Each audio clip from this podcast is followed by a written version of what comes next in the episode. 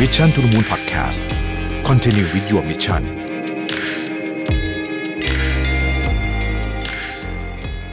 สวัสดีครับ ยินดีต้อนรับเข้าสู่ Mission to the Moon Podcast EP พิเศษนะครับ EP นี้เป็น EP ที่ 4 แล้วของ Podcast ซีรีส์พิเศษ ที่มีชื่อว่า Maximize ขับเคลื่อนอีเวนต์ไทยให้ไกลเพื่ออนาคตนะครับ เช่นเคยนะครับ ซีรีส์นี้ได้รับการสนับสนุนโดย Mice Intelligence Center จากสำนักงานส่งเสริมการจัดประชุมและนิทรรศการองค์การมหาชนหรือว่า TCEB นั่นเองนะครับ ในซีรีส์เนี้เราจะพูดถึง Mega Trend ต่างๆ ของการจัดอีเวนต์นะฮะ episode ที่1เนี่ยเราพูดถึงเรื่องของ Safe Space นะฮะหรือการดูแลสุขภาพทั้งกายใจของผู้เข้าร่วมงานนะครับ episode ที่ 2 พูดถึงเรื่องเทรนด์ local love นะฮะหรือการดึงอัตลักษณ์ท้องถิ่นมาเป็นจุดขายนะฮะ destination และเพื่อช่วยสนับสนุนชุมชนนะครับส่วน EP ที่ 3 ที่ผ่านมาเนี่ยพูดถึงเรื่อง Pathmaker นะฮะหรือการสำรวจเส้นทางและกิจกรรมใหม่ๆ เพื่อตอบโจทย์ไลฟ์สไตล์ที่เปลี่ยนไปของนักเดินทางไมซ์นั่นเองนะครับ แล้ววันนี้จะพูดถึงเรื่องอะไรนะฮะวันนี้เราจะพูดถึงเรื่องของเทรนด์หนึ่งที่ผมเชื่อว่าหลายท่านเนี่ยให้ความสนใจมากๆเลยทีเดียวนั่นก็คือเทรนด์เรื่องของการรักโลกนั่นเองนะครับหรือว่า green by numbers นะฮะ เป็นที่ทราบกันดีอยู่แล้วนะครับ ว่ากิจกรรมต่างๆ ในชีวิตของพวกเราทุกคนเนี่ยนะฮะปล่อยก๊าซเรือนกระจกออกมา เราทิ้งสิ่งที่เรียกว่า carbon footprint นะครับไว้มากมายเลยนะฮะในแทบทุกกิจกรรมที่เราทำตั้งแต่ตื่นจนหลับหรือแม้กระทั่งตอนหลับเองเราก็ยังมี carbon footprint อยู่นะครับ การรณรงค์เรื่องภาวะโลกร้อนเนี่ยก็มีมาหลายปีแล้วนะฮะแต่ว่าต้องบอกว่าผมคิดว่าช่วงนี้เนี่ยหลายคนคงจะ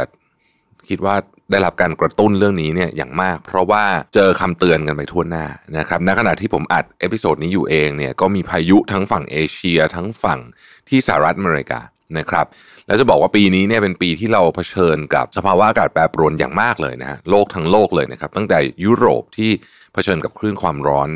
อย่างดุเดือดมาก ๆ ปีนี้นะฮะแล้วก็มีผู้เสียชีวิตเยอะทีเดียวเลยนะครับ เรื่องของภัยแล้งนะฮะ ที่ตอนนี้ก็กำลังส่งผลกระทบหลากหลายด้าน รวมถึง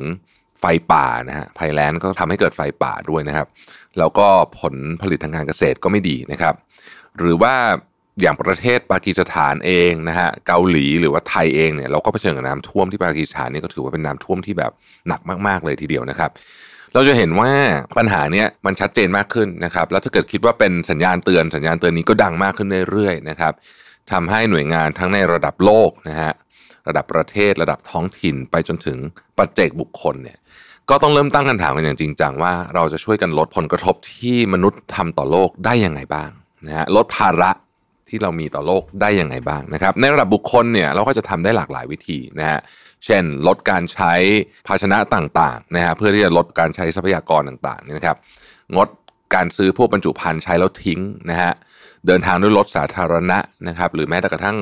ในหลายประเทศเนี่ยเขาสนับสนุนการใช้จักรยานอะไรแบบนี้เป็นต้นนะครับซื้อวัสดุจากท้องถิ่นนะเพื่อไม่ต้องไอของที่จะมาหาเราจะไม่ต้องเดินทางไกลนะครับ ไม่ใช้ของที่เป็นแบบใช้แล้วทิ้งอะแบบว่าใช้นิดหน่อยแบบบางอย่าง fast fashion ซื้อมาใส่สองนาทีแล้วก็ไม่ใช้แล้วอะไรแบบนี้เนี่ยนะฮะพวกนี้เนี่ยก็ช่วยทั้งสิ้นเลยนะครับในการลดลดภาระต่อโลกนะครับ ทีนี้ในระดับอุตสาหกรรมเนี่ยนะฮะอุตสาหกรรมไมซ์เนี่ยเป็นยังไงบ้างนะครับแล้วในเทรนด์นี้เนี่ยอุตสาหกรรมไมซ์เนี่ยต้องทำอะไรบ้างนะครับก่อนอื่นเราต้องเข้าใจและยอมรับกันก่อนว่าการจัดงานนะฮะอีเวนต์เนี่ยต่างๆ พวกนี้ก็มีการปล่อยก๊าซเรือนกระจกอยู่แล้วอย่างหลีกเลี่ยงไม่ได้ เพราะว่าตลอดการจัดงานก็ต้องมีการใช้ทั้งพลังงานไฟฟ้า พลังงานความร้อนการใช้เชื้อเพลิง มีการเผาไหม้มีขยะจากอาหารเหลือทิ้งการเดินทางของผู้เข้าร่วมงานนะฮะตลอดจนการพักแรมของผู้เข้าร่วมงานอะไรต่างๆเหล่านี้ก็เป็นกิจกรรมที่ แน่นอนแหละปล่อยก๊าซเรือนกระจกนะครับ แต่คำถามคือเราทุกคนตั้งแต่ผู้ประกอบการที่เกี่ยวข้องผู้จัดงานแสดงสินค้านะครับอีเวนต์งานประชุมไปจนถึงผู้เข้าร่วมงานและนักเดินทาง จะช่วยลดการปล่อยก๊าซเรือนกระจกได้ยังไงนะครับเรามาดูตัวอย่างนะฮะอีเวนต์ที่เขาพยายามทำเรื่องนี้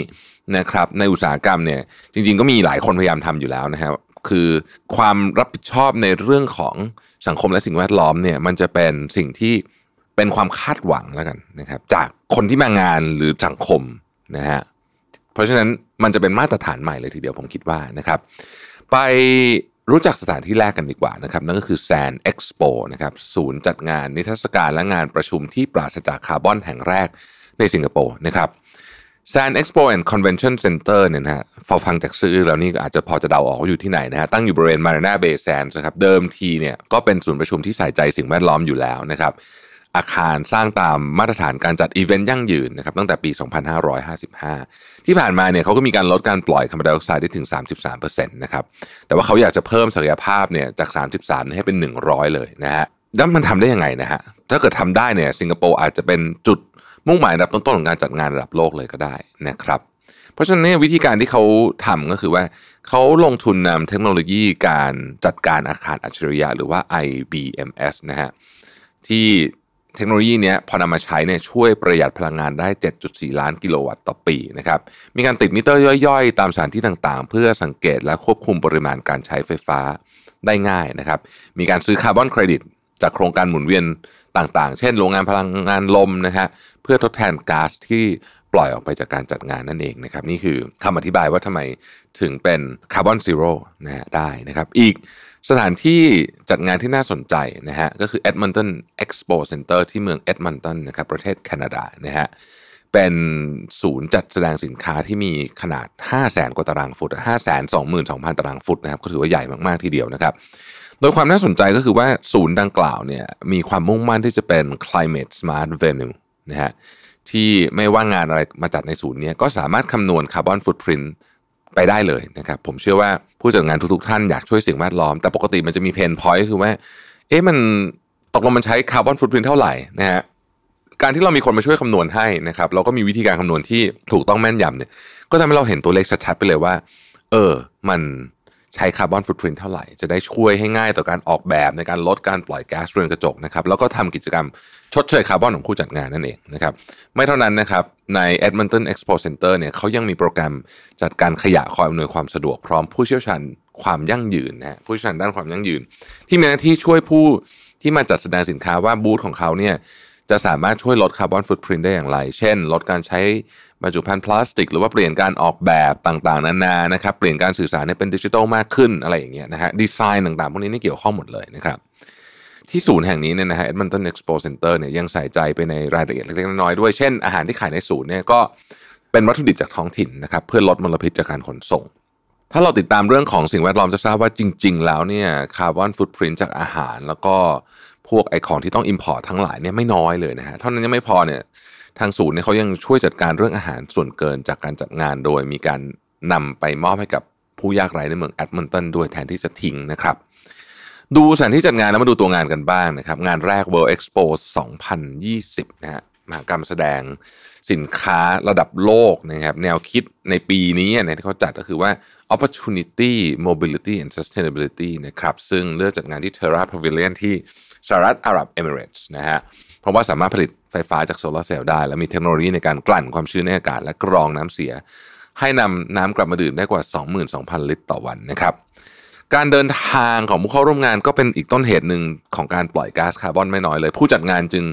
คำนึงถึงสิ่งนี้นะครับด้วยการส่งเสริมให้ผู้เข้าร่วมงานเนี่ยใช้ระบบขนส่งสาธารณะ พัฒนาเส้นทาง และจุดรับส่งให้สะดวกสำหรับผู้เข้าร่วมงานนะครับ ผู้จัดงานเนี่ยยังมีการร่วมมือกับบริษัทซีเมนส์นะครับในการวิเคราะห์พลังงานไฟฟ้าที่ใช้นะฮะจะได้ควบคุมให้ใช้งานได้อย่างมีประสิทธิภาพมากที่สุดไม่สิ้นเปลืองและทำลายสิ่งแวดล้อม อีกตัวอย่างที่น่าสนใจแล้วก็ผมคิดว่าเป็นงานที่ทุกคนรู้จักกันดีก็คืองานแข่งขันเทนนิสวิมเบิลดันเนี่ยเป็นการแข่งขันเทนนิสที่เก่าแก่ที่สุดในโลกนะฮะวิมเบิลดันเนี่ยเป็นส่วนหนึ่งของการเปลี่ยนแปลงในวงการกีฬานะครับโดยมีการลงนามเป็นส่วนหนึ่งของ UN Sports for Climate Action Framework นะครับ ที่เขาต้องการที่จะดำเนินการลดการปล่อยก๊าซเรือนกระจกให้ได้ภายในปี 2573 นะครับ โดยมีความพยายามหลายอย่าง เช่นลดการปล่อยก๊าซเรือนกระจกทำกิจกรรมชดเชยคาร์บอนนะครับใช้หลอด LED เพื่อประหยัดพลังงานนะครับใช้พลังงานไฟฟ้าหมุนเวียน สร้างกำหนดการใช้สถานที่และปฏิบัติตามอย่างเคร่งครัดนะครับรีไซเคิลแก้วต่างๆ ที่ใช้แยกขยะนำฟู้ดเวสต์ไปหมักเพื่อการเกษตรนำไปเป็นปุ๋ยนะครับ ซึ่งจะถูกนำกลับมาใช้ในการดูแลสนามหญ้าที่ใช้แข่งขันนั่นเองนะฮะการที่รายการที่ใหญ่มากๆอย่างเวลเบอร์ดนเนี่ยหันมาสนใจเรื่องสิ่งแวดล้อมก็เป็นน่าจะเป็นแรงบันดาลใจที่ดีนะครับที่ให้รายการอื่นนะฮะหันมาทำตามบ้างนะครับต่อไปเป็นงานโตเกียวโอลิมปิกส์นะครับซึ่งแน่นอนนะครับก็เป็นงานกีฬาระดับโลกนะฮะ เอ่อก็มีการใช้พลังงานหมุนเวียนในในในตัวงานเยอะเช่นกันนะครับ เช่นพลังงานทั้งหมดที่ใช้ในสถานที่แข่งขันและหมู่บ้านนักกีฬาเนี่ยจะถูกสร้างขึ้นจากพลังงานหมุนเวียนนะครับ ทั้งหมดเลยตั้งแต่ตัวป้ายโฆษณาระบบไฟโทรทัศน์เครื่องทำน้ำร้อนลำโพงเตาอะไรสารพัดต่างๆ เป็นต้นนะครับและอีกอันหนึ่งที่ผมชอบมากเลยนะครับที่มีคนพูดถึงเยอะนะฮะตอนนั้นก็คือเหรียญรางวัลนั่นเองนะแล้วก็โพเดียมซึ่งเป็นของรีไซเคิลร้อยเปอร์เซ็นต์ทำจากขยะอิเล็กทรอนิกส์ กว่า 78,985 ตันเลยนะครับแม้แต่คบเพลิงยังรีไซเคิลเลยนะฮะต้องย้อนความก่อนว่าในช่วงปี 2021 2011เนี่ยเกิดแผ่นดินไหวครั้งใหญ่ที่ญี่ปุ่นนะฮะหลายท่านคงจะพอจำได้นะครับ ตอนนั้นผู้คนจำนวนมากต้องสูญเสียที่อยู่นะฮะก็เลยมีการสร้างบ้านพักชั่วคราวที่ทำจากอลูมิเนียม แล้วก็เจ้าอลูมิเนียมนี่แหละที่ถูกนำมาทำเป็นคบเพลิงในปัจจุบันนะครับส่วนข้าวของเครื่องใช้ต่างๆ ที่จำเป็นจะต้องใช้ในงาน เช่นเฟอร์นิเจอร์เครื่องใช้ไฟฟ้าแท็บเล็ตโต๊ะเก้าอี้นะฮะ มักจะเป็นของที่เช่ามายืมมาหรือรับบริจาคมานะครับและซื้อมาบ้างจำนวนหนึ่งเท่านั้น เมื่อจบงานนะฮะของพวกนี้ก็ถูกส่งต่อให้คนอื่นใช้งาน นี่เป็นการ reuse ซึ่งเป็นอีกวิธีหนึ่งในการช่วยสิ่งแวดล้อมของโลกได้เช่นกันนะครับอีกงานสุดท้ายก่อนไปดูงานที่ไทยเป็นงานอีเวนต์ใหญ่ที่ทุกคนรอคอยอย่างฟีฟ่าเวิลด์คัพกาตาร์2022 นะครับอีเวนต์ใหญ่ที่ผ่านมาอย่างโอลิมปิกเนี่ยก็ทำได้ดีมากทีเดียวนะเพราะฉะนั้นฟุตบอลโลกปีนี้จะแพ้ไม่ได้นะครับ ก็เขาก็ให้ความสำคัญกับประเด็นเรื่องความยั่งยืนไม่แพ้กับงานโอลิมปิกนะฮะเขาก็เตรียมพร้อมเรื่องนี้มา ตั้งแต่เนิ่นๆเลยตั้งแต่คิดกิจกรรมเลยแหละต้องว่าอย่างนี้นะฮะยกตัวอย่างเช่น การสร้างสนามฟุตบอลที่เน้นความยั่งยืนระบายอากาศได้ดีนะครับลดการใช้แอร์เป็นต้นนะฮะมีการควบคุมมลพิษ ระบบดูแลน้ำเสียอย่างดีนะครับแล้วก็ลดมลภาวะทั้งเสียงแก่พื้นที่รอบข้างด้วยนะฮะทำดีมากเลยนะฮะจนได้รางวัล GSAS Construction Management ระดับ Class A ซึ่งต้องบอกว่าเป็นรางวัลที่ ได้ไม่ง่ายนะฮะเราเป็นการเขาบ่งบอกว่าเป็นการก่อสร้างที่ไม่สร้างมลภาวะนั่นเองนะครับงาน World Cup นี่จริง ๆ ก็ใกล้แล้วนะฮะเราเชื่อว่าเป็นอีกหนึ่งกิจกรรมที่คนไทยติดตามมากๆนะครับ เราก็ต้องตับจามองกันเลยว่าจะมีการใช้เทคโนโลยี ที่เกี่ยวข้องกับความยั่งยืนเนี่ยอื่น ๆ อีกไหมนะฮะเล่ามาหลายเคส หลายท่านสงสัยว่าเอ๊ะแล้วเมืองไทยมีเปล่านะครับ งานไหนที่ให้ความสำคัญกับเรื่องของสิ่งแวดล้อม green by numbers บ้างนะฮะจริงๆต้องบอกว่าในไทยเนี่ยเรา ก็ให้ความสำคัญเรื่องนี้มากขึ้นนะครับมีมีความนำมีความพยายามในการนำคอนเซปต์ของ circular economy เนี่ยมาใช้ในกิจกรรมต่างๆนะครับเยอะอยู่ทีเดียวนะครับ ยกตัวอย่างเช่น การจัดอบรมหลักสูตรมืออาชีพด้านการจัดงานอย่างยั่งยืนในเดือนพฤษภาคมปีนี้นะฮะ ปกติทุกงานไม่ว่างานอะไรเราก็จะไม่เห็น backdrop อะไรต่างๆ บนเวทีเอาไว้ถ่ายรูปเสมอใช่ไหมครับ เมื่อหมดงานก็ถูกนำไปทิ้ง แต่ว่างานนี้ผู้จัดได้นำ backdrop จากงานอื่นๆ มาตกแต่งปรับปรุงใหม่เป็นการ redesign แล้วก็ repurpose นะครับแม้จะฟังดูเล็กน้อยแต่ก็ matter กว่าที่คิดนะฮะผลการศึกษาในภายหลังครับพบว่างานนี้สามารถลดการปล่อยก๊าซคาร์บอนไดออกไซด์ได้ถึง 378.89 กิโลคาร์บอน เทียบเท่ากับการปลูกต้นไม้ใหญ่ถึง 23 ต้นนะครับ อีกงานในไทยที่เป็นงานระดับนานาชาติชื่องาน IMEX Frankfurt นะฮะอันนี้ก็เป็นการนำหลักการ 3R นะครับ reduce reuse recycle ที่เราเห็นกันเป็นประจำมาปรับใช้ โดยผู้ร่วมงานนะครับร่วมมือกับท้องถิ่นนะฮะเพื่อช่วยบริหารจัดการขยะนะครับ เราฟังดูอาจจะธรรมดานะเพราะว่าหลัก 3R เนี่ยคนก็เห็นจน ช้ำแล้วนะฮะจนลืมให้ความสำคัญนะครับแต่รู้ไหมครับว่างานนี้สามารถลดการปล่อยก๊าซคาร์บอนไดออกไซด์ได้ถึง 2,110กิโลกรัมคาร์บอนนะครับเทียบเท่ากับการปลูกต้นไม้ถึง 158 ต้นเลยทีเดียวนะครับ ดังนั้นเล็กๆน้อยๆเนี่ยก็ไม่อยากให้ผู้จัดงานมองข้ามการกระทำของเราช่วยโลกได้มากกว่าที่คิด แม้ว่าเราอาจจะไม่เห็นผลทันทีก็ตามนะครับ สำหรับผู้จัดงานไมซ์ในไทยที่ฟังมาถึงตรงนี้แล้วเนี่ยอยากจะหันมาจัดงานแบบใส่ใจสิ่งแวดล้อมนะครับอาจสงสัยว่านอกจากแยกขยะและนำของมาใช้ซ้ำเนี่ยมีอะไรที่ทำได้อีกบ้างนะครับ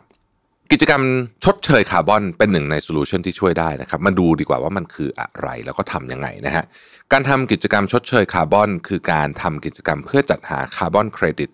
จากโครงการลดก๊าซเรือนกระจกในประเทศไทย มาชดเชยจำนวนก๊าซเรือนกระจกที่ปล่อยออกมา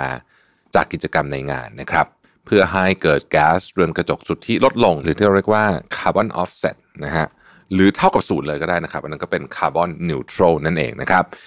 การคำนวณสามารถทำได้เอง แต่อาจจะซับซ้อนสักหน่อยสำหรับมือใหม่ ใครต้องการที่ปรึกษานะครับ ลองไปปรึกษาทาง Mice Intelligence ดูได้นะเขามีการพัฒนาเครื่องคำนวณ carbon footprint ของงานอีเวนต์ไว้ให้เลยนะครับแถมยังมีแนวทางให้ตั้งแต่ก่อนจัดงานระหว่างงานและหลังจัดงานนะครับ รายละเอียดเนี่ยเดี๋ยวผมแปะลิงก์ใน description ไว้ให้นะครับแนะนำว่า 1-3 เดือนก่อนจัดงานเนี่ยให้ลงทะเบียนผ่าน QR code ในลิงก์ไว้เลยนะครับ เพื่อรับ 4 อย่างนะครับมีคู่มือแนวทางการจัดงานอย่างยั่งยืนนะครับสก็คือโลโก้ sustainable event ไว้ใช้ในงานนะครับสก็คือตารางคำนวณคาร์บอนฟุตพิ้นเบื้องต้นนะฮะและ4 template สำหรับวัดความสำเร็จเรื่อง climate impact ในการจัดงานนั่นเองนะครับ อีกสิ่งหนึ่งที่ทาง Mice Intelligence แนะนำคือแอปพลิเคชันจาก องค์การบริหารจัดการก๊าซเรือนกระจก ที่ชื่อว่า CF Event นะครับเป็นแอปพลิเคชันสำหรับการคำนวณ carbon footprint ในงานอีเวนต์ด้วยนะครับ เช่นอาหารการเดินทาง การพักแรมของแจกและของเสียที่เกิดขึ้น เมื่อคำนวณแล้วก็สามารถซื้อคาร์บอนเครดิตมาชดเชย เท่ากับปริมาณที่ปล่อยไปนะครับ เพื่อให้งานของเรากลายเป็นcarbon neutral event หรือว่างานอีเวนต์ที่ไม่มีการปล่อยก๊าซเรือนกระจกนั่นเองนะครับ หวังว่าเทรนด์ Green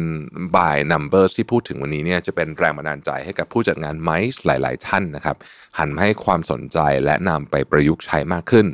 หรือถ้าสนใจเทรนด์อื่น ๆ เช่นความปลอดภัยของผู้เข้าร่วมงานการร่วมมือกับชุมชน หรือว่าการท่องเที่ยวหาประสบการณ์ใหม่ ๆ ลอง ย้อนไปฟังใน EP 1 2 3ก็ได้นะครับสำหรับวันนี้ต้องขอลาไปก่อนแล้วพบกันใหม่ใน episode ถัดไปนะครับขอบคุณและสวัสดีครับ Mission to the Moon Podcast Continuity wa Michani.